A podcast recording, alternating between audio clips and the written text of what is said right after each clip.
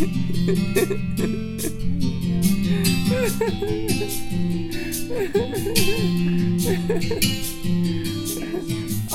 yeah. Okay.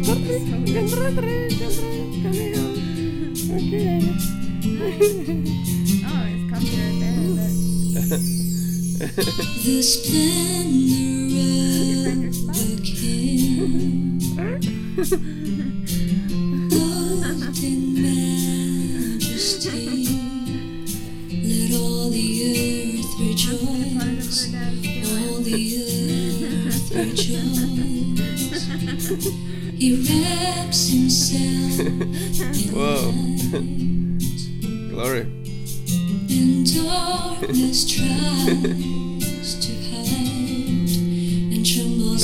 Jesus.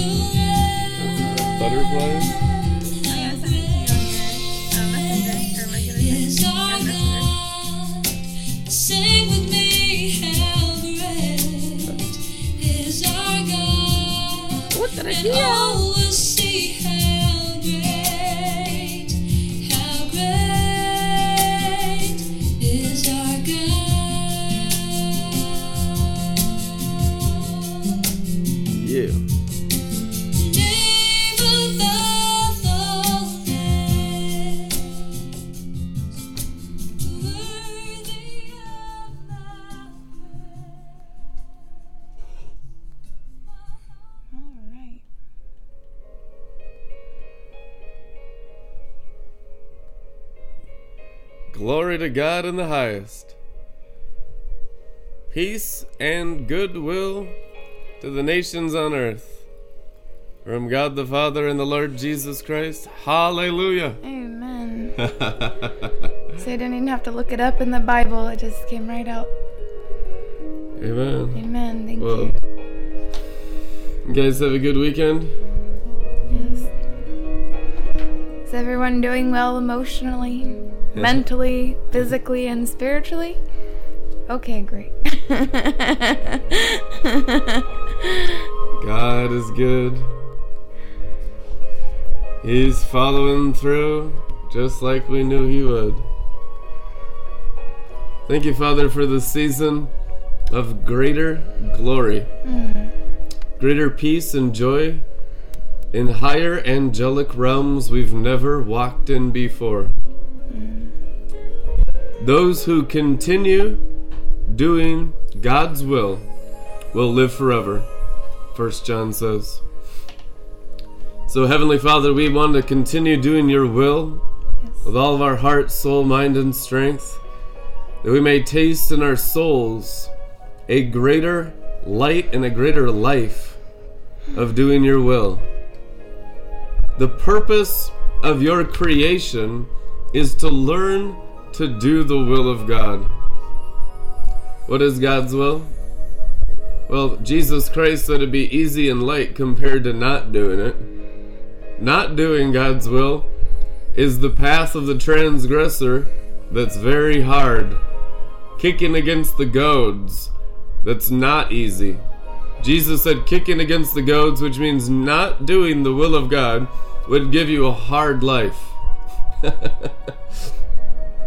but doing the will of your Father in heaven will give you the best life. So you want to get in the flow of the heavenly glow. Put your entire mind in the know of the glory. And then rest, doing what's best, passing every test.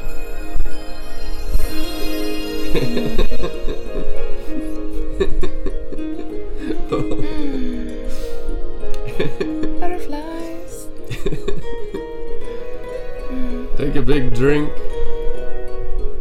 Thank you, Lord, for a fresh baptism of our minds and every single thought of our hearts. Cleansed by the judgment of the light of your glory. Judgment's a wonderful thing. It's only negative towards the dead stuff, the worldly stuff, the stuff that belongs to the devil, is the only part that gets removed through judgment. Amen. So we pray for your judgments, Father, to cleanse us from the world, from religion, from rebellion, from all demonic influence, from our entire human nature, and everything contrary to your will. Thank you for all the angels sent on assignment to help every person at the sound of my voice learn how to walk in the Holy Ghost. Upward. There's an upward calling in the Holy Ghost today. Jesus. Proverbs 15:19 The way of life of the upright is smooth and open like a highway. Walking in the highway of holiness. Smooth, upright is the way of life. It's an open heavens like a superhighway. I believe that's the lightning path of righteousness. When you have small righteousness, it feels like a very narrow, narrow, tiny, hard path. But when you have great righteousness, this is the path of the archangels, mighty sentient beings that serve the throne of God the Father. So it's a wide open superhighway of angelic power. When your righteousness is great, great is the highway because you've found the path of angels. You will see angels ascending and descending. It's a covenant promise to you. You're going to see angels. You're going to find the path of angels and you're going to walk in it. Philippians 3:14 God in Christ Jesus is calling us upward. Upward where? To walk in the angelic sapphire spheres. To walk on sapphire pavement. To walk in the path of angels, the path of Enoch, the path of lightnings, to walk upon the stars in heaven with a ceiling of lightnings. In Luke 20 36, this is ultimately where I want to go tonight. Luke 20 36, it says it in every translation of the Bible, Jesus Christ speaking in the red letters, that his followers would transform from humans to angels. Now, this is a very controversial teaching. I'm not going to deny that, but it is the truth anyhow, because Jesus said it. And if you study out anyone that's walked closely with Jesus, they all transform into angels. Every single one. And then in the book of Acts, the apostles had an understanding that if they were going to walk in righteousness, they were going to walk as angels. The Bible says that someone's knocking at the door and it must be Peter's angel. Mm-hmm. You need to understand the Church of Acts understood the Christian walking angelically. It's written in the Word. We have a foundation. If the first few weeks of Christianity they had these foundations, they must have been fresh in the teachings of the Messiah. 2,000 years later, this generation, not so much. We're rest- restoring and bringing a restoration to messianic foundations, which are apostolic foundations, that your walk is from human being to angel like Son of God, which is total angelic likeness. Now, the whole thing in between is your restoration, your transformation, and your transfiguration, which is going to be awesome. That's the path where all of you are in right now, in your spirit, in your soul, in your mind, will, and emotions, and in your bodies, your bones, blood, and organs. They're all changing from glory to glory by walking in the Holy Spirit, doing the will of your Father in heaven. Amen. So, what does it take to be more angelic today than yesterday? It takes an intimate relationship with the person of the Holy Spirit and a willingness to change. Stubbornness is the very presence of Antichrist. Why Antichrist? Because it's anti change. If a person's stubborn and not willing to come into agreement with the Spirit of truth, they can no longer rise with Him. So, what do they do? They cling to the human being. Clinging to the enemy is clinging to the human spirit, the human soul, the human mind, and the human bones and the human organs. To cling to the human being is to cling to the old Adamic nature. This is what everyone does as their salvation is worked out with fear and trembling. Fear and trembling, what? The change of being turned into angels. we have studied Enoch extensively through all the writings of the scribes and all the writings of ancient Jews and mystics. And Enoch's walk symbolizes the walk of this generation's predestined, foreordained sons of God. Now, if you study Enoch, you know you have in your Bibles, Enoch was 65 before he began to walk with God. So, what did he do before he was 65? He walked as a human being. To walk as a human being is to not walk with God. In fact, you can't be a human being and be a Christian. That's what the Bible says. 2 Corinthians 5:17 if anyone's in Christ they're a new creature, which means they're no longer a human being at all. That's apostolic doctrine, 2000 year old established Christianity. Problem is today we have a Christianity down here that's mostly human, that's mostly earthly. The reason why we have to change into angels because that's the realm of the overcomers. The celestial second heavens is our promised land as we change from first heaven earthly human beings to second heaven celestial angels, angelic beings. The new creatures, the same reference to the Bible of the living creatures, which are angelic beings around the throne of God. The issue is who wants to change that much that they're no longer human at all? Even in the beginning stages of that process called Christian metamorphosis, by the renewing of the mind in Romans 12:2, be constantly transfigured by the renewing of your mind, Greek word metamorphosized. Even in the beginning stages of metamorphosis, you will incur attack from believers that are not willing to change into angels. All the persecution we've ever seen in this ministry the last 17 years has been from people not willing to transform, yet claiming to be Christians, having the gifts of the Spirit, being into prophecy, basically all the stuff without the transformation. Transformation is the sign and the mark of the covenant that you love Him more than yourself. If you're not willing to change yourself into something that's not yourself, you have yet to prove that you actually love Him. Jesus Christ said, Those who love me are only the ones who obey me. Without obedience, there's zero evidence that you love God at all. Why? Because you love the convenience of clinging to the human being. That's why sacrifice is evidence, cheerful giving, evidence that you love God. Because you're not clinging to self.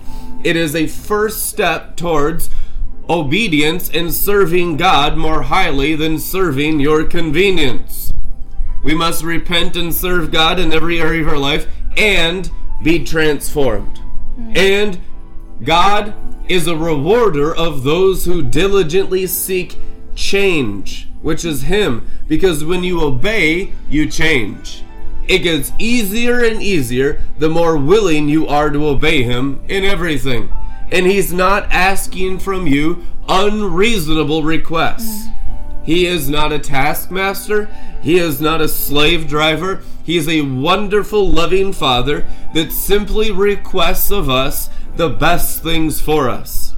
The only reason why He commands obedience is because we don't know how to act, think, or talk. Clearly written in the Word. After you're born again, you have to learn how to act, you have to learn how to think, and you have to learn how to talk. These three areas are the areas you mature in spirit, soul, and action. So that we think, talk, and act like God the Father and the Lord Jesus Christ, with all these temples synchronized in His thoughts and in His ways. And as we begin to think His thoughts, we'll begin to manifest His ways, for as a man thinks in his heart, so are his ways. Now the Bible says, Your thoughts are lower than mine, and your ways are lower than mine, but the Holy Spirit, Holy Ghost, is the manifest thought life of God the Father. The Bible says that the Holy Spirit searches out the thoughts of God, and the Holy Spirit knows the deepest, most intimate thoughts of God the Father, and you have the Holy Ghost. And if you value His thoughts and not your own, and not men and women that are not interested in transformation, men and women, most of them have forsaken becoming disciples in this generation because of the inconvenience of losing their humanity, losing their male and female Christianity, losing their Greek knowledge Christianity, losing their Hebrew iniquity, charismatic witchcraft Christianity, losing their souls. Yeah. Understand metamorphosis, a worm through the heat and the brightness of the sun gets turned into gelatin. The worm melts when it's cocooned. It's like chia se- seeds. You become chia pudding. you are God's chia pet. You are volunteering when you say yes to God the Father to melt, to be burnt up. Gelatinous. dying, dying daily is a burnt offering daily. Most people cling to their humanity and then add Christianity to their humanity. They're blasphemers. Don't think any of those people walk with God. They don't. no. They have only walk with ideas about God and they're self promoting. They're self justifying. They've used their soul and the ideas written in the Bible about God upon their soul to self justify, which means they're self saved. Don't you want to see it ooze out in gelatinous glory? like a really messed up science project when you're a kid in the kitchen just making a mess. Watching it ooze out gelatinous, strange, gross substance forming a cocoon to make a butterfly. Yeah. It's pretty gross. Making a butterfly is gross. But it's cool. Caterpillar mush glory. Mush. Gelatinous seed. My favorite thing about spring. Yeah. Everybody wants to see the ooh ah pretty butterfly. Chase the butterfly. Find a nice place with butterflies, but they don't want to eat, eat, eat. Gorge yourself on these leaves, and then The leaves of this I'm tree dying. are the healing of the nations. Why? Because the nations kills- eat them, and the worm becomes a butterfly. But first, it's like, oh, you'll eat these leaves, you'll become a butterfly. Why didn't nobody tell me? You got to eat a whole lot of them, gorge yourself on them, and spin this little house in which you will progressively die and become an unrecognizable mush pile that looks somewhat kind of a lot worse than your life as a caterpillar. And like, why mm. did I even go down this route? Like, why is everything so much worse than it used to be for me? I don't even recognize myself anymore. Even all the simple pleasures I found in life in my old life, where are they? They're gone. Mm. And then next thing you know, all right, the sun's coming out. And you just bask in that sunlight and the ooze mm. Drips down off of your nice new wings, but you're not ready to use them just yet. Just bake in the sun at that sunlight. Strengthen your wings and your new body, your celestial body. You take the time to do it right. You ate plenty, you ate for your spirit and not for your brain. So when the meltdown happens, you can just rest in the fire knowing this is just part of the process. and trust the process because you believe the word. And then be a really big, cool butterfly and go flap your wings and fly around to cool places and enjoy your butterfly life. And you never look back. And that's what the transformation of human to angel is. Directly written the word metamorphosis from earthly creature mm-hmm. to heavenly celestial creature. So that angelic realm is more real to you than the earthly realm. That's when you begin to rule over it. So the test in this life is to see who will lose their human earthly life. What did Jesus Christ say? You can't find your life until you lose it. And how much of it are you willing to lose? And it doesn't mean you lose anything other than the temporal, profane human existence, which is bearing the images of birds, beasts, and reptiles on your countenances through the disobedience of following the prince of the power of the air instead of the Holy Ghost everywhere. Following the Holy Ghost is great. Bob Jones called it an army and a majority of one. When you're in agreement with the great Holy Spirit, you have confidence before God and your hearts condemn you not. You're in right standing with the Father, the, the highway of uprightness. You begin to see with the clarity of the mind of Christ the more you obey Him out of your new creature's nature, serving God not in soul and flesh, because that's for selfishness, serving God in spirit and truth instead of reasoning and senses. Mm. Your reasoning and senses are the part of you that turn into caterpillar mush when you burn in the light of His Shekinah glory. And this is the light of the Shekinah glory of the transfigured Word of God. So, what burns you up from human to angel is the Word. So, your diet of the Word depends on how much you allow it to change you, because it's the very learning of the Word of God that makes you divine an angel like. What mm-hmm. kind of angel? The angel that created the world in the Bible. The world was created by an angel. His name is the angel of the Lord. That's your nature. That's what a Christian is. A Christian is of the nature and born again of the angel of the Lord. That's Jesus Christ's name over 300 times in the Bible. Angel of the Lord. That's your new creature nature. Mm-hmm. Fully angelic. Coming in the likeness of sinful flesh only for a time until the likeness of sinful flesh ain't there anymore. It is being changed by the Word of God getting into your spirit and made flesh. How does it become your flesh? How do you become living epistles read of all men so they can look at the manifestation of your natural realm and hear and see and have their senses consumed with the gospel? It means you've digested it into your angel. It means your spirit man is being taught the word of God and your spirit man is stronger than the other parts of you that are to reflect the glory of your spirit. Right, that's the whole point of learning. I want to uh, just talk on this part of uh, learning for a moment. This is something the Holy Spirit was talking about for our students. So, if you're one of our students in training in righteousness, this is for you. When you're learning the Word, sometimes you might wonder what's going to be the difference between me studying and learning the Word than those people who kind of get stuck in going around the mountain 40 or 60 years in the charismatic church movement.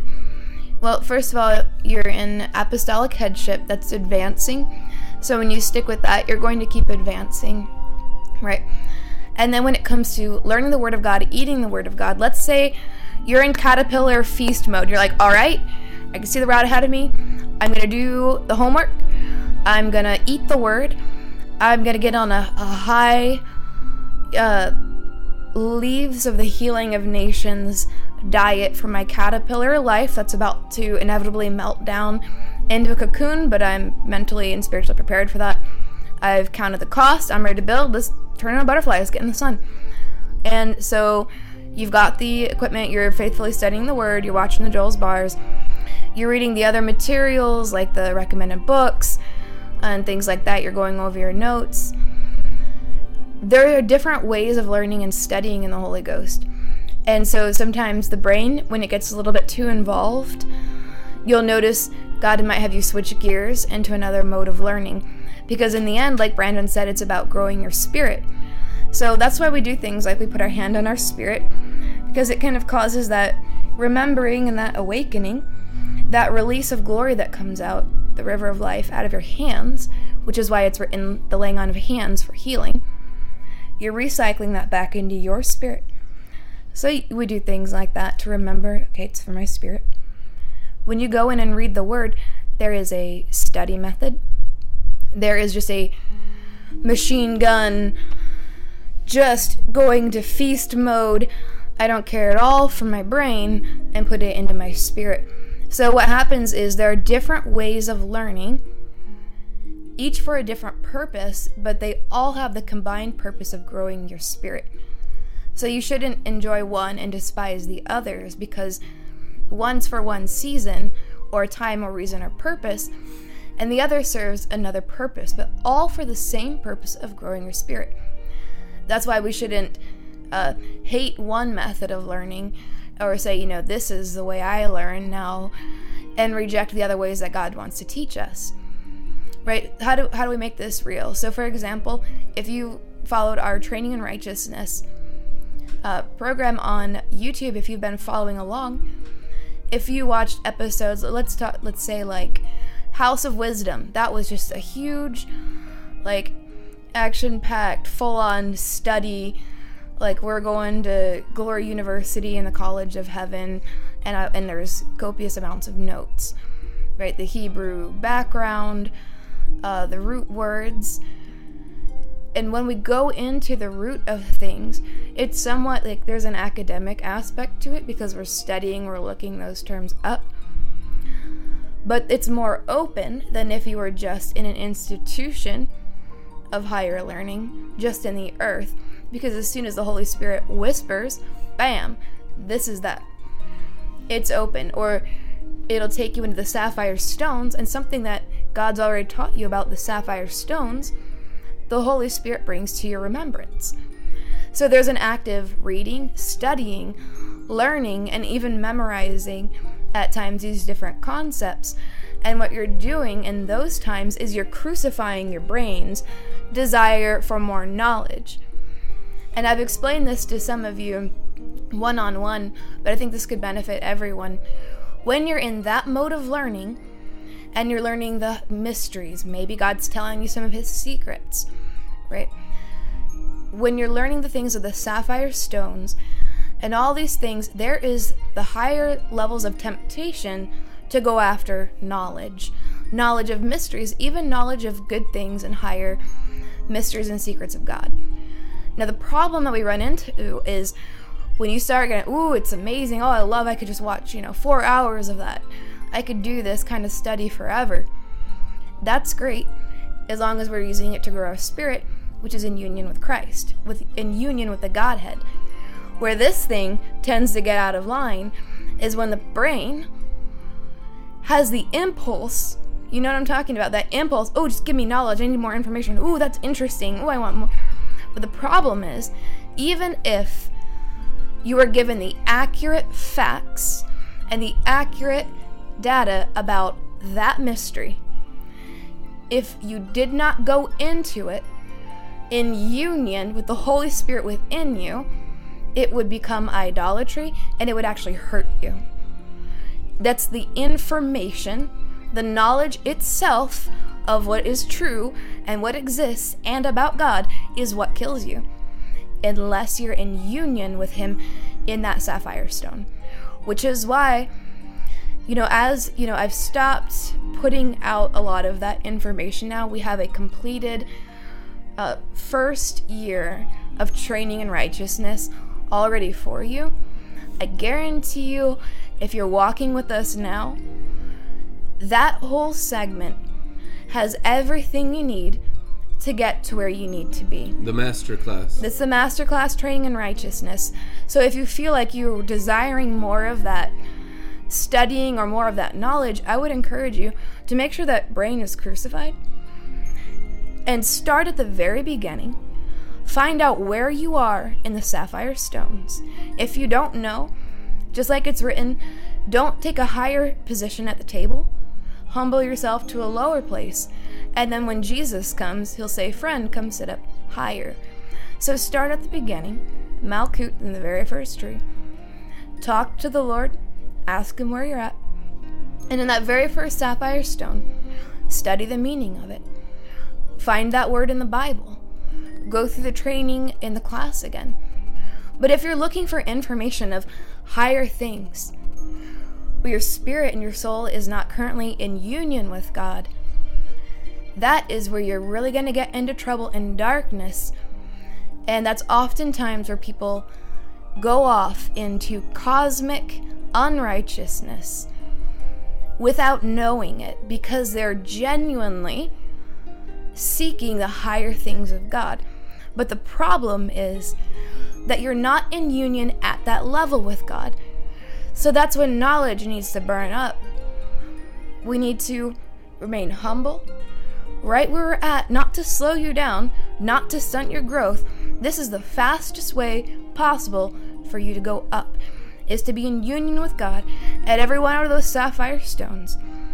And once you know, there'll be a sign and a wonder, a confirmation.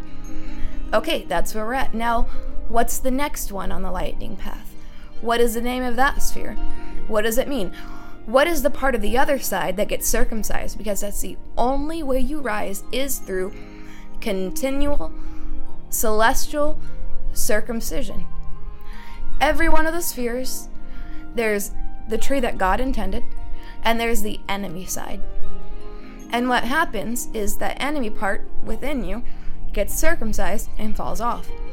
As you learn, as you grow, as you pass your tests and overcome those temptations, hand in hand together with the Lord, the Holy Spirit within you, and it glorifies your Father in heaven.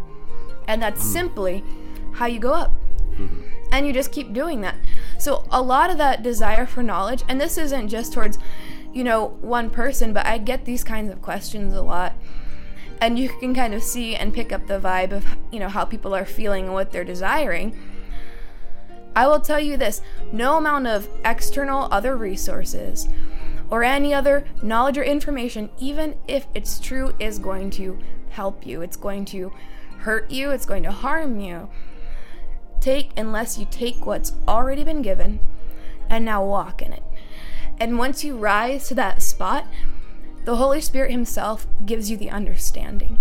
So, all that understanding that you're desiring, if you seek it by knowledge, like, oh, if I just get the information, then I can just be up there, or I, I can just do the next thing. And then I'll understand. That's not how it works. You take what's been given. Here's the way. Now walk in it. Now walk in it. Now, once you start walking in it, then that understanding comes and it solidifies you and it brings you up to the higher place that you're looking for. And that knowledge and that understanding is added unto you. Jesus said, Those who overcome, I'll give them a white stone with a new name on it. Name means nature. What if the white stone is the sapphire stone? White being Shekinah. So I'll give them a sapphire stone path. So walking on sapphire stones is how you get your new name. As it's written in Genesis 17:1, walk in my presence and be complete, Abraham. He got a new name, Abram to Abraham. So there's the new name. It's the path. The upward path of walking on the white stones is how you get the new name mm-hmm. and how you get the Father's name inscribed in your forehead, which is the new nature. The angelic nature is the new name. So even as Enoch went into Metatron and Elijah into Sandalphon, they became angels. And they had angelic names. And now they, they work in angelic functions upon those white stones, which are different realms of angelic abilities that they're assigned to. And as you rise and you change and you walk the path, going from glory to glory, listen, when he hands you a stone, it is something foreign to your previous mm-hmm. walk. That's why it's written, Blessed are they who overcome. Because it's it's never something you faced before. Right, Before Jesus and, and God and the Holy Spirit and his angels and the apostles and prophets consecrated to that level confront the human being, they've never been challenged in these areas before. That's why mm-hmm. most you know ministries are not controversial.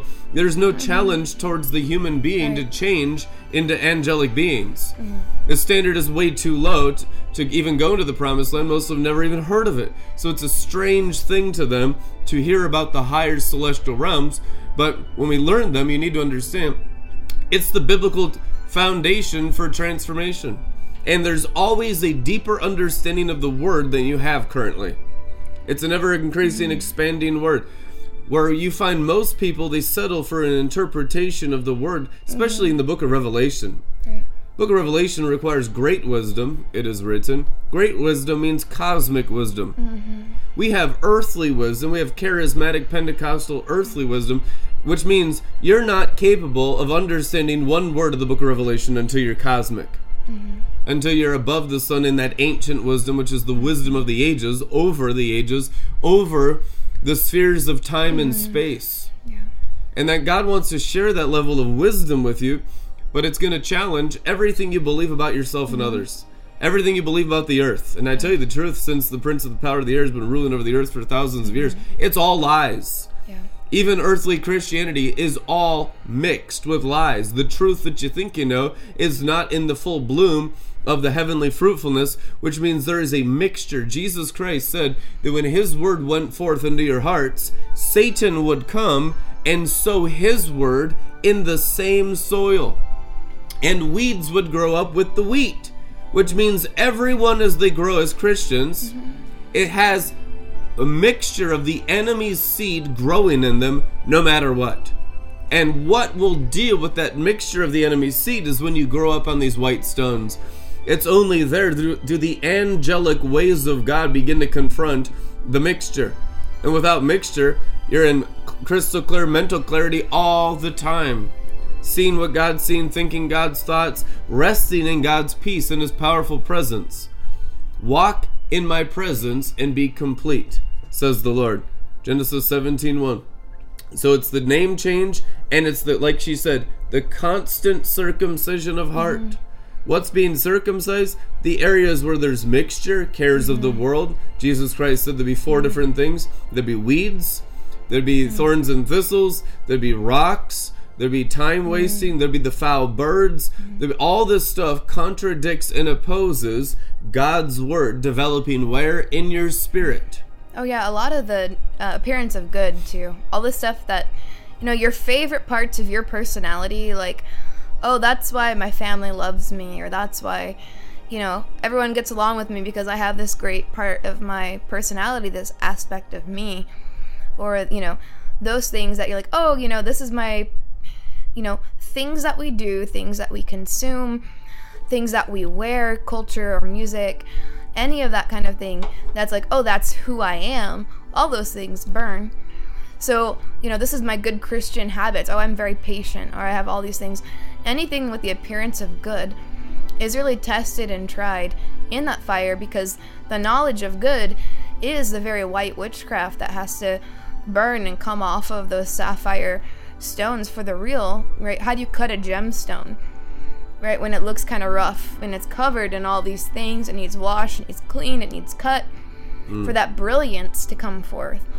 So that it's like, you know, what- the fire of a diamond is what? It's that reflection of the rainbow.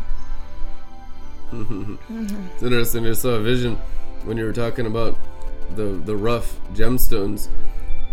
One video that popped up on Facebook this weekend was them mining stones out of like mud hills, mm. and they pulled this thing out, and um, it looked like a worthless piece of crap. It was covered Yeah. in mud. It was dirty. It was I was seeing that same vision too. And then he takes it and then he washes it in this mud water and he pulls it out and we're like, we're, we're supposed to be impressed by that? I mean, it looks like a, a piece of crap that you pulled out of a hill or something. you know, honestly, but the potential is there when they refine that thing and put it under a grinder and cut it properly that it's a beautiful stone. Mm-hmm. But something so valuable like that came out of mud and is washed in mud water. Guys, that's what it's like when you're growing in Christ mm-hmm. coming out of the earthly. It's called the mud. The ground. earth is a realm of mud. And so the spirit man is covered in mud. And the spirit man as it learns to eat, what's how does the spirit man wash the soul mm-hmm. and the flesh? The Bible tells you by the spirit, your heart learning to do God's will. So your spirit man will grow up on the inside until it's bigger than your soul and your body. And in order for your spirit to get bigger, you have to do the obedient works of the Father. You can never grow as a spirit unless you learn how to obey the Father with your whole spirit. Otherwise, your spirit stays the same size your whole Christian lives. And then you just get into soulish Christianity, which is the whore of Babylon. We need to learn how to do God's will with our spirit so our spirit man intensifies inside these temples. When your spirit man gets bigger and stronger by doing God's will constantly, guess what? You go up as a spirit being to the realms of angels and begin to operate in the abilities of your spirit from above and not below. There's a below part of you, it's called your earthly temple. Mm-hmm. You're born again, born above. That spirit part of you is developing God's angelic ways constantly by doing a couple things eating and acting. And in the eating and acting, there'll be talking. And then when you learn how to talk, your very speech will empower your spirit. So it's like recycling the spiritual ability in the spirit man's light. When you speak life, the Bible says you'll be judged by the words of your mouth. And the word coming out of your mouth will be like the fruit mm-hmm. of your lips. Right. So you don't want to be pooping out of your mouth because you have to eat it. It's called leprosy, the sin of the mouth. When the mouth does not speak to benefit the spirit, if the mouth speaks to benefit soul, sin, selfishness. If the mouth speaks to benefit flesh, sin, mm-hmm. so, selfishness. If the mouth speaks to the benefit of the eternal spirit, guess what? That's wisdom. That's when you're learning how to talk, that every word you have wisdom in mind, so it benefits and energizes your spirit, man. That's what refines your speech everyone that gets up into the heavenly uh, sphere has learned how to pour forth speech. It is written, the heavens or the heavenly ones pour forth speech.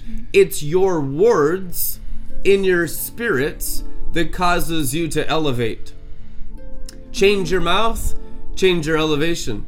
That's what's being changed. You know, there's over 255 verses in the New Testament where Jesus Christ commands change. Matthew 3 1. While Jesus was living in the Galilean hills, John, called the baptizer, was preaching in the desert country of Judea. His message was simple and austere, like his desert surroundings. Change your life, God's kingdom is here. Change your life, God's kingdom is here. So, what's the changing of your life? Human life, holy angel life. What is to be perfect and walk in his presence? Act like the angels and do the works of the angels. Angels are the workers that help inherit salvation. Hebrews 1 and 2 says, which means when you do the works of angels and act like angels, you're doing the works and acts of salvation. It is written. Matthew 3 2, Amplified, repent. What does repent mean? Change your inner self, your old way of thinking. Regret past sins. Live your life in a way that proves repentance. Seek God's purpose for your life, for the kingdom of heaven is at hand. Matthew 3 4. John dressed in a camel hair habit, tied at the waist by a leather strap, he lived on a diet of locusts and mm-hmm. wild field honey. People poured out of Jerusalem, Judea, and the Jordanian countryside to hear and see him in action. There at the Jordan River, those who came to confess their sins were baptized into a changed life. so, how do you stay baptized? Stay changing. Not like what the Amplified calls changing. Changing your inner self, your old way of thinking, regret past sins, and live your life in a way that proves repentance. Oh man, which one was that? That was good. that is Matthew 3 2 in the Amplified. Mm, that's good. All right. You ready for some more? Mm-hmm. 255 verses on change your life. All right. Almost enough leaves for. Oh yeah, we, and we go metamorphosis to metamorphosis to glory to glory. So that's another thing. If you've gone through a metamorphosis cocoon and you found yourself like a butterfly flapping around, get ready because you will melt down again. Because the, that butterfly is like the old nature compared to where you're going, and so you go nature to nature, stone to stone, and usually those metamorphoses happen like in you know Tiferet in the sun or you know at the crowning to go of Keter to go to the next one. And so there'll be more you might have more wings next metamorphosis. Or that next time you might have more eyes attached to all your wings.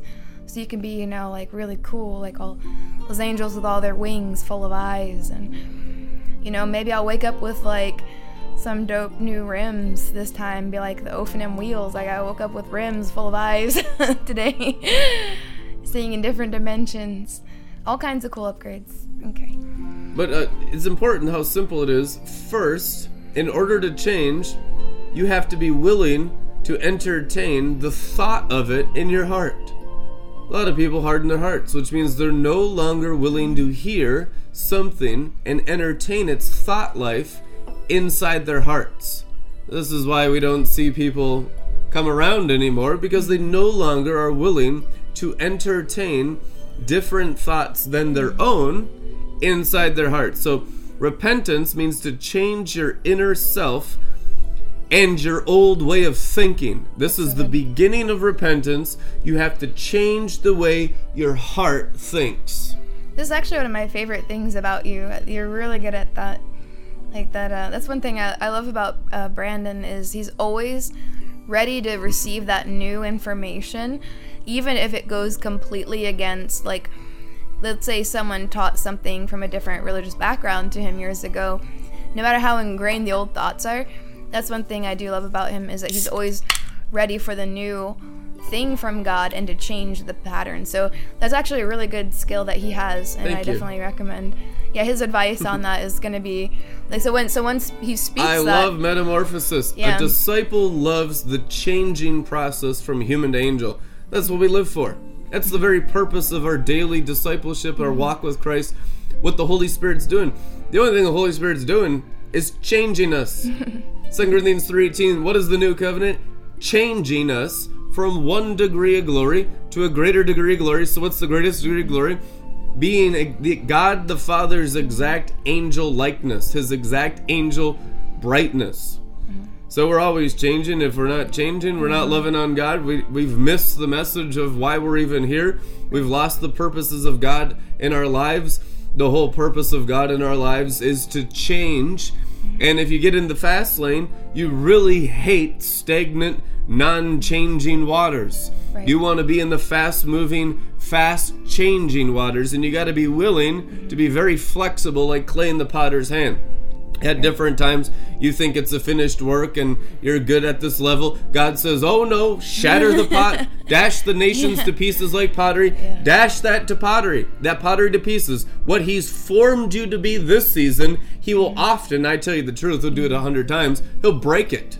He'll break that form, he'll break that image as soon as you're complacent and you think you're good at that level. Well, I've really arrived into some repentance. There's some good fruit fr- flowing in my life. God will break you again. How many times does he break us? Seven times, which means infinite. Until you're there's nothing left of you except God the Father through and through. Amen. So all of the completion of the works of Jesus Christ have beginning and ending in every degree of glory. So you will every season have a metamorphosis, in other words. Glory to glory is a completion of light at that degree.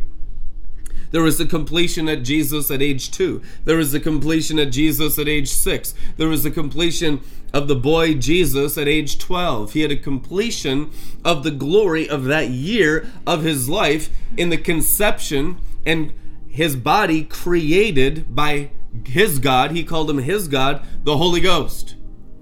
So the Holy Ghost created a body. He prepared a body for me. Hebrews says it is written. His spirit is the spirit of God that created the heavens and the earth. Jesus, you know, with God in the beginning, he's fully God, but God created a body for him, it is written, which means there was a perfection of life, of the divine life in the body at that year, which is the degrees of glory. There's a beginning and a completion of every degree of glory that you'll ever walk in. Which what what happens to the old? It burns away, and behold, I make all things new, and a new comes forth in a greater maturity.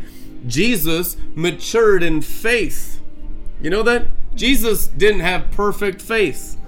Now, don't manifest in that one. He grew in faith.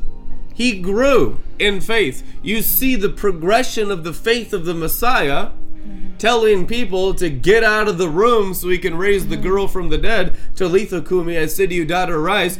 After that, when he had raised the girl from the dead, he actually invited all the unbelievers to come around Lazarus's tomb. Right, he got better. So that's the difference between like what's perfect for you at two years old, faith. That's not gonna hold up at three and four, five, 30 years old. You should not have the same faith that you had at two years old. Because that might be the the maxed out level. Like Jesus maxed out his two year old faith, right? But he always kept going. But where he he would have been deficient if he was at two years old walking in like half a year old faith. Right? So he always was maxed out constantly. Yeah.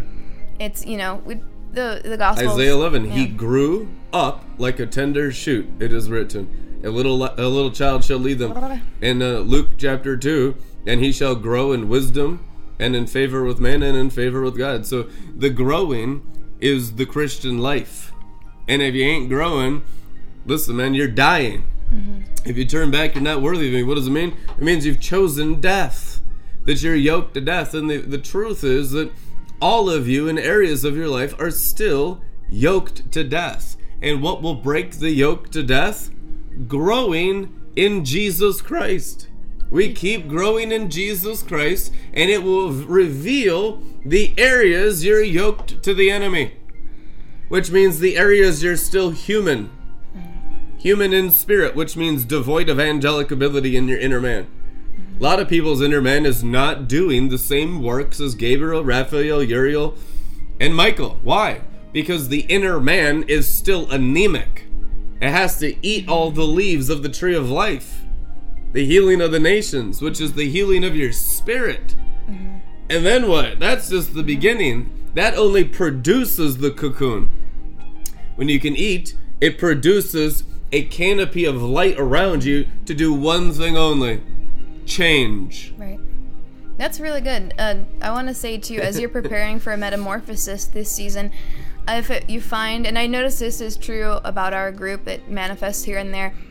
You know, when we're not pumping out all of, like the really detailed information and knowledge this season about all the different little things, but you're desiring more of that, more of that, I would actually have you switch gears and just put on a Bible spa, put your hand on your belly, and just let make the words go into your eyes and just eat a whole ton of it without worrying about understanding what it means, mm. without worrying about, well, this doctrine and that doctrine as it crops up, just ignore it and put it in the fire.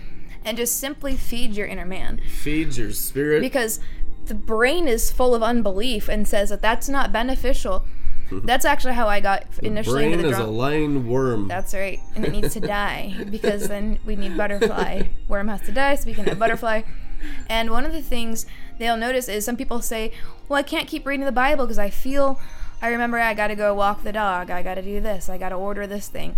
Oh, oh, maybe somebody's texting me or I left an me- important message, you know, or I'm hungry. All these things that happen. And they're like, Oh, I can't keep reading it. What's wrong with me? You're a liar. You can keep reading it. Honestly, here's the thing.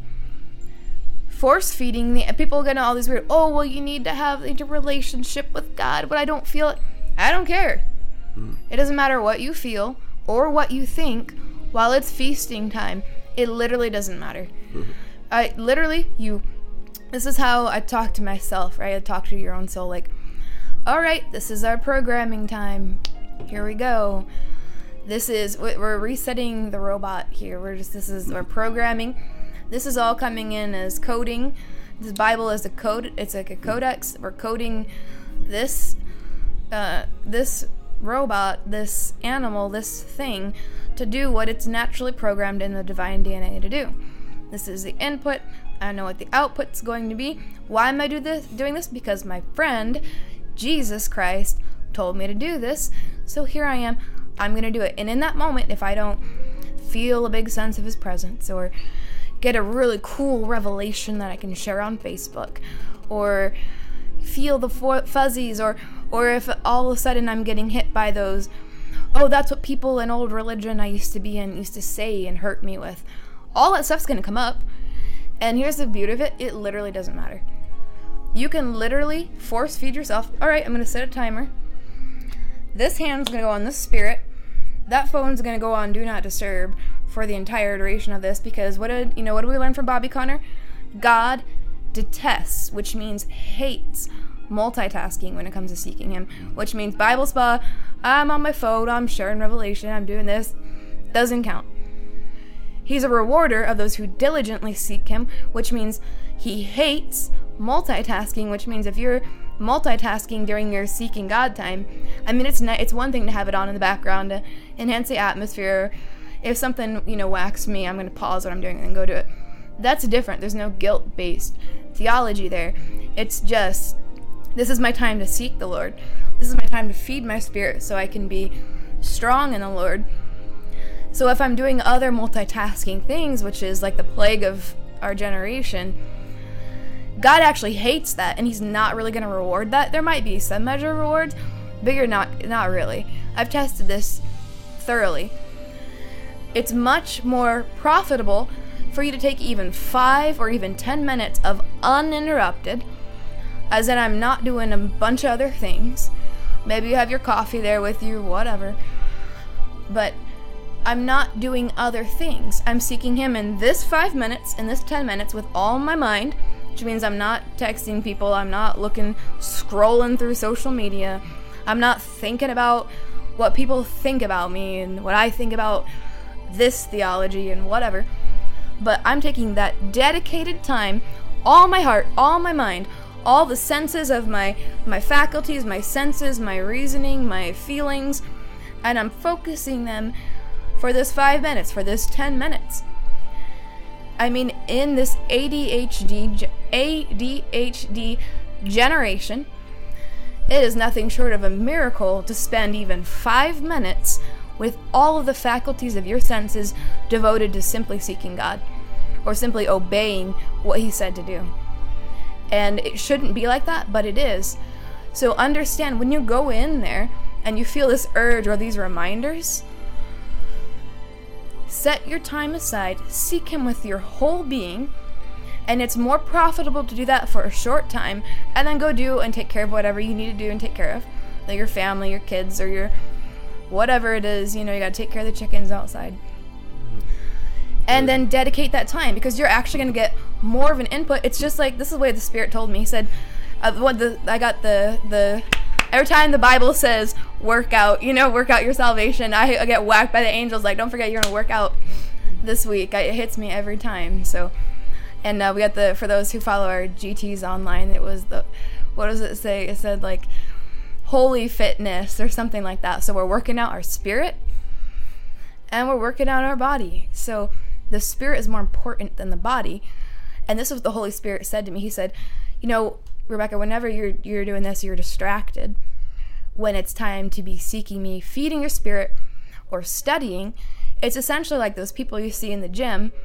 You know, they're kind of casually sitting on the machine. They got a phone in hand and they're just kind of yeah, well, they're taking a breather, and that breather turns into a couple more minutes. And they're just not really getting the maximum benefit that they could. But if you show up with a purpose and intention, you know what you're there to do. You know what the what your goal is to accomplish. Then bam, boom, just do it. Get it done. And when your mind is focused on that mind muscle connection in a shorter period of time, you maximize the benefits.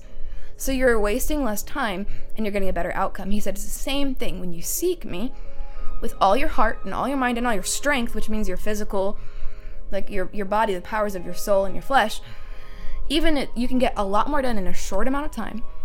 I mean, you can take five, eight hours on your day off if you have the free time. Do it, that's fine. It's not about the quantity of time, it's about the quality of seeking Him with all that you are and it's going to maximize the benefit towards your metamorphosis, which ultimately brings you closer to God because that's how you learn His ways. Genesis 17:1 Walk in my presence and be complete. Walking with the Father in the coolness of the day, his manifest presence, the glory of God wrapping you as your your clothing. There's a clothing of the Garden of Eden. It's being clothed in the manifest presence of the Father. Why all of this change of behavior is taking place in our lives is to again walk with God perfectly.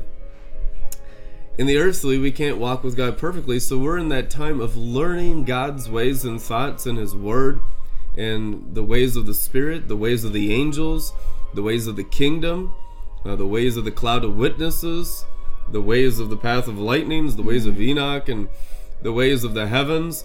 All these things are our classroom down here to see where we're going to be in our walk with God forever. Mm-hmm. And so we need to walk in his presence, and it says in another translation, and be perfect. What is perfect? Your inner man is in agreement and union with the Father.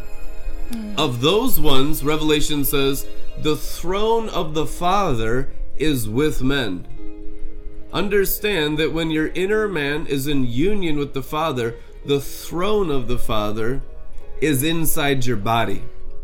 That's what his manifest presence is, is that you're so in agreement in your inner man with through the Holy Spirit, the Spirit of truth, that the Father's throne begins to emanate within you. That's what clothes you from the inside out. And it's only through clothing that you get into certain realms in the heavenlies. The marriage supper Lamb can only get in, the Bible tells you, unless you're wearing the wedding garments. The wedding garments are putting on the Father through your inner man in agreement with Him on the outside. So you have to be God inside minded. You have to be fully God inside minded. And you have to be fully obedient to the God inside you. Amen. Amen. Walking in the cool of the day. Uh, the Hebrew word there for cool is ruah. So mm. you're literally to be walking with him in the garden in the cool of the day is in the spirit of the day. In the spirit of the day, the ruah, which is also one of the levels of the soul tree. So, you know, we're talking it's the higher of the two lower parts of the the soul. Anyway, we'll probably get into more teaching on that sometime when we crucify more of our self nature and desire for knowledge so we can walk in it. And that walking in the spirit in the cool of the day is that sanctification for your soul, right? The sword of the spirit, the word of God, is that sword that pierces through, that can divide even between spirit and soul, bone and marrow. So that's your piercing and a cleanse, cleansing, sanctifying the washing of the waters of the word for all the soul layers so that you can walk. That's the original intent is to walk with your father in the garden in the cool of the day, the garden of your soul in the ruach hakodesh, in the ruach of the layer of your soul, that breath from God when he formed man out of the dust and dirt of the earth and made him a living soul. And who was the last Adam?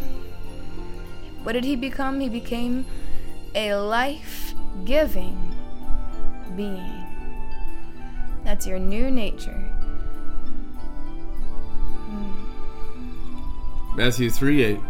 So produce fruit that is consistent with repentance, demonstrating new behavior that proves a change of heart and a conscious decision to turn away from sin.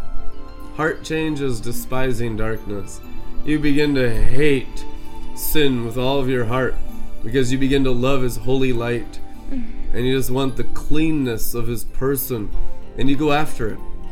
And so people that are consistently going after the Father within them, within them, scorning the shame for the joy set before you, enduring your own cross to go into the higher heavenly places through Jesus Christ every day. Thank you for the intensification of your presence, Father, through everyone sacrificing their hearts and their minds and their bodies to walk in a deeper realm of your spirit today. Going deeper in the Holy Ghost, for the Holy Ghost to manifest through your hearts and minds the presence of God like clothing. Ooh. I can feel the sacrifice of some of our students' minds, so I want to share. I'll, I want to share this gift with you. Uh, so if you're one of our note takers, you can go ahead and gra- grab your notebook uh, if you want to put the notes, or your, you know, your keyboard, your laptop, your Google Docs, what you use. God formed Adam out of the ground. That word God formed is Yasar, which is where you get Yetzirah. As you know, if you're keeping your notes, you have the pictures online. That is one of the trees that we are currently in.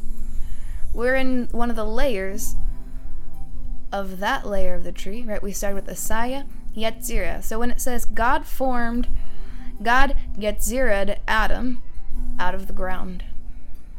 What is this? It's all how God created all of creation. It says that's how, you know, God is continually coming. Behold, I come continually. His will was to create all of creation. So, all those sapphire stones, what did Moses see when he saw God's back? He saw the sapphire stones. He saw how everything was created. That's how he could write all the story of Genesis. It's because he literally saw the glory of God and he saw God's back. When I got hmm. taken to heaven, when I saw God's back, what did I see? The sapphire stones, the ones that are in heaven, and how it goes down into the earth for creation. It's the same thing. That's how you could know, is when you see the glory. But God formed, He yet He Yasar, He Yetzirah, Adam out of the ground. What is Yetzirah? It's a part of the sapphire stone. It's a tree of life, the tree of life, the staff of creation. Remember the sapphire stick in the garden of Reuel, the garden of the friend of God, Zipporah's garden, the staff given to Moses.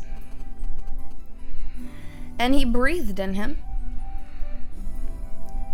And that word to he breathed in him pronounced nafak the breath of life, which is the neshama of high, H A Y, the neshama of high, N E S H A M A, the breath of life. So breathe here is the neshama of life, high. God breathed into Adam's nostrils the neshama of life. So then go and review after you look at that. 1 Corinthians 15:45. The first Adam became a living soul. And now I did the the research here into the Greek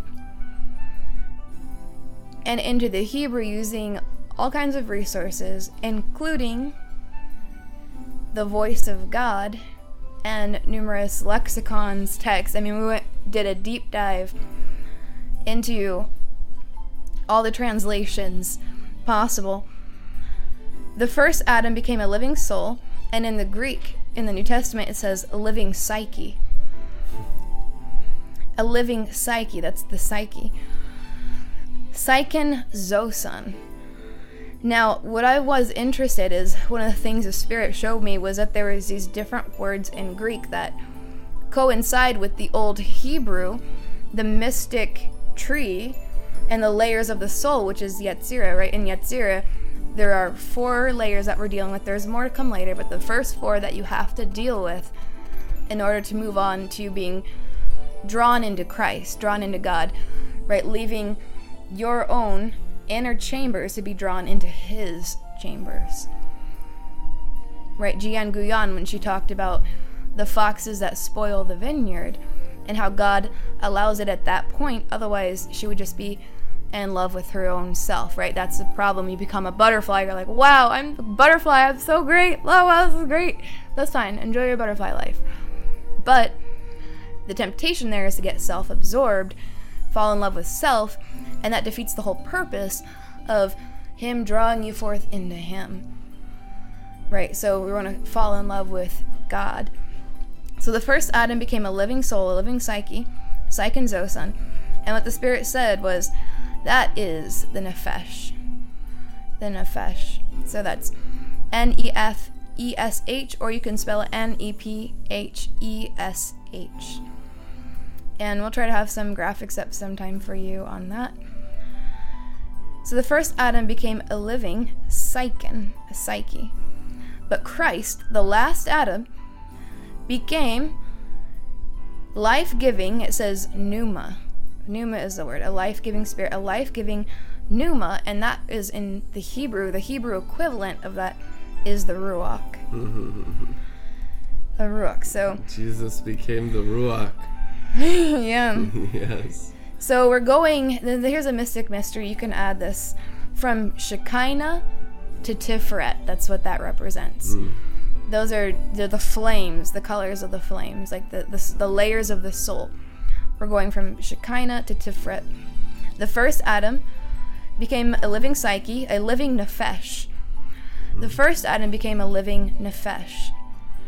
The last Adam, Jesus Christ, became a life giving ruach. Which is what uh, brings life into the soul. So if you have that same deposit of Jesus, who poured out his blood, who died for the sins, for your sins, for my sins, for the sins of anyone who call on his name, he died for the sins of the world, and when he ascended and poured out that blood, there's there's a transfigured blood that's poured out now, like a river through 13 dimensions of who you are, who you're created to be. If you just at salvation received a deposit of that seed that holds the code or the genetics of the God sperm, divine DNA, divine seed of the Holy Ghost in you, then that means that's in your DNA to become, or the potential to become a life giving Ruah. So if you look at the four layers of the soul, right, so we're talking about not just the, the, the big four that we look at the Asaya, Yetzirah, Beriah, and Atzilut. Take that second one, Yetzira, zoom in and look at those four and break them down. That's where we're at right now. We're talking inside of Yetzira. you have Asaya of Yetzira, Yetzira of Yetzira, which we recently finished, and then where we're at right now, which is that Beriah of Yetzira. Those bottom two, As- Asaya of Yetzira and Yetzira of Yetzira, that first bottom one, that is Nefesh, first Adam.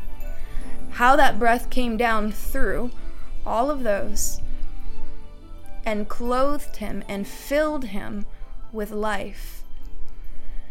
That's the formation of man, how the breath in the nostrils went in. So that is Nefesh, and the one above that is Ruah. So you're being clothed progressively mm. in the rainbow coat of many colors of the seven spirits of God. Amen. Being clothed in grace, that's what the word says. Clothed in grace. Now, there have been times where high ranking things have come to attack me, and the only reason that the attack didn't kindle upon me was just simply because I was clothed in grace, and that grace is armor. Mm-hmm. Jesus is with us with the, the Ruah, the breath of life. So that's what being clothed in grace and filled and infused with grace is. Grace is the breath of the Almighty. As it's written in Thessalonians, they shall slay the Antichrist with the breath of their mouth. So the breath of the mouth is Jesus, the Ruach. the glorification of the soul that eventually becomes our full clothing of our third heaven mantling. But it's progressive. The breath is ever increasing glory inside the soul until nothing else influences the soul except Jesus, the Ruach. Now, Very awesome. Amen. Now, since the first man, Adam, became a living being or a living nefesh or a living psyche, so that, now you can kind of connect the dots there with, you know, out God outside minded psychology and why all the self help and psychology help might do a little band aid work, but it's not going to metamorphosize the soul. There's no metamorphosis. He became a living being, a living nefesh, right? That's that lower level. Still important. That's like your vitality. Okay, let me put it to you this way. This is for someone. When you're playing an RPG and you have the little red bubble on one side and the blue bubble on the other side, this is the red bubble of your H this is your HP points, okay? You run out of vitality, you are dead. Right? That's your your your I want to say you not not your primordial life, but this is more of like that primitive life. Your your vitality, your like if you don't have that, you just you're gonna die. It's your life force, and oftentimes this is what the enemy comes to try and drain from you. But it, it's kind of like think of it as the important part of you to stay alive, but also the dumbest part of you, in a sense. This is why Nefesh. I mean, he wasn't created dumb, but this is just this, this is the where we're at right now. So uh, the KJV Strong's uh, interprets nefesh as soul, life, person, mind, heart, creature, body, himself, yourself, uh, your will, your desire, the man itself, uh, your appetites. It's appetite, that appetite of the soul, the cravings, the soul, the self life, the creature, the person, the appetite, the mind, the living being, the desire, the emotion, the passion. It could be great stuff. Could also go terribly wrong, depending on which ruah you serve. Whichever ruah, the level above it, you decide to serve, is the one you'll be clothed in, the one you'll be filled in with. And some of them are blood sucking vampire demons who, in the higher forms, have the appearance of angels of light. They can even recreate false humility to the point where you might not even recognize them as an enemy until they're trying to siphon your blood life. Okay, living being. Living being, a nefesh is a living being with life in the blood. And the man himself, a self, person, individual, the seat of the appetites. This is why when fasting, when you're doing fasting, you are cutting down the influence of the seat of your appetites in your nefesh, your vitality, your soul. That's what fasting first influences that layer to keep it subject to the ruah, to the neshama, to the, and going higher. The activity of the mind, your mind, your thoughts, your emotions, your imaginations. Mm-hmm. Dubious, this also translates as dubious, right? So there's a dubious will there. It's going to be in the nefesh. This is the wild animal. This is the animal part of the soul. Activity of the character. Nefesh, okay, breathing creature. Any appetite, beast, body, breath, creature could be deadly desire, ghost, greedy. Right, so greed, lust. This is a place of lust. The mind, mor- mortally, uh, one's own person, pleasure. Right, the pleasures of the soul. This is a part of you that wants pleasure. It wants stimulation of the mind, the senses. This part of you can only be satisfied in the divine caresses, right? Because it, it wants the stimulation, it wants the pleasure. It was, you were made, Adam, a living nefesh. To walk in the cool of the garden to enjoy the pleasures at God's right hand in the garden of Eden. And the lower garden is often referred to as Yetzirah, hmm. which is exactly what we're dealing with here in those four layers within Yetzirah. How, what did he He formed Yetzirah, man, out of the ground. Hmm. Okay? Right? The so, soul is uh, the lower garden of Eden. yeah. For your caresses are fine. And if you look at, whew, actually, if someone wants to support my uh, my studies and my materials, I've been having a good time with all kinds of uh, Hebrew and Greek and Scholastic software that I just downloaded this last weekend, and it is just opening up all these realms. Uh, you know, the Lord said you've been really faithful with using the resource and the tools to provide the school for everyone uh, faithfully there. So it's time to upgrade the tools. So I did that, and that was uh, the software. I think was about like a hundred dollars, and I got a couple of books on top of that. So if you like to sponsor my learning and studying, I would appreciate that so much. Uh, you can give into that. That would be amazing because it's going to come back around that seed that you sow. As I'm learning these things and sowing them into the people, uh, that'll come back to you as well. So. Amen. That's really important. Book of Acts that the apostles spend their time on studying the Word and prayer. It is written, and um, so that's what mainly supporting the apostles is all about. That they're pressing in to the deeper things of God to empower the people through their teaching and preaching. Completely biblical and wonderful to do. Jesus Christ is the ruach of our soul. And so, since you know that that's what grace is the infusing of the ruach throughout the soul, now you can understand the fruits of ruach in the soul are love, joy, peace, patience, kindness, goodness, gentleness, faithfulness, and self control. The evidence of Jesus Christ in our lives is being possessed with the fruitfulness of the ruach of the breath of life. Amen. So I just bless you guys with the the blast of the mouth of God.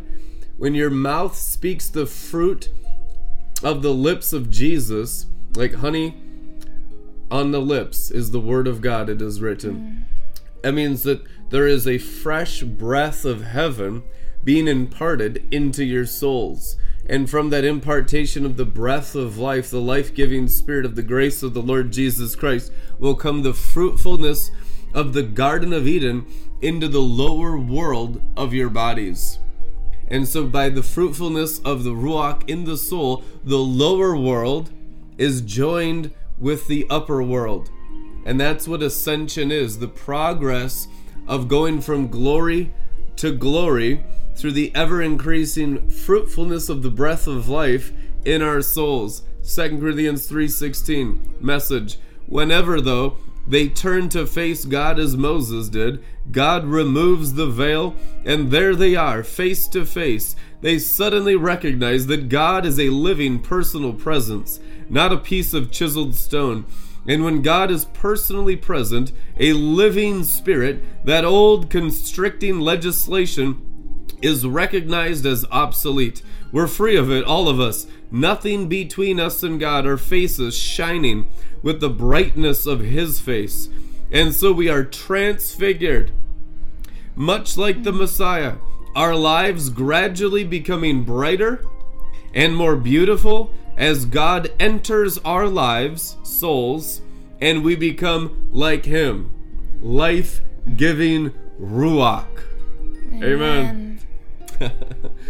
Well, we bless you guys. We'll see you tomorrow. Have a wonderful night in Jesus' name. Let this word be sealed in your hearts. Let the fresh breath of God the Father, the Lord Jesus Christ, and the Holy Spirit infuse your souls, infuse your senses, and exercise your senses, and consume your reasoning by a cloud of a breath of God's life into your minds, into your hearts and fill your bodies with His brightness and change you.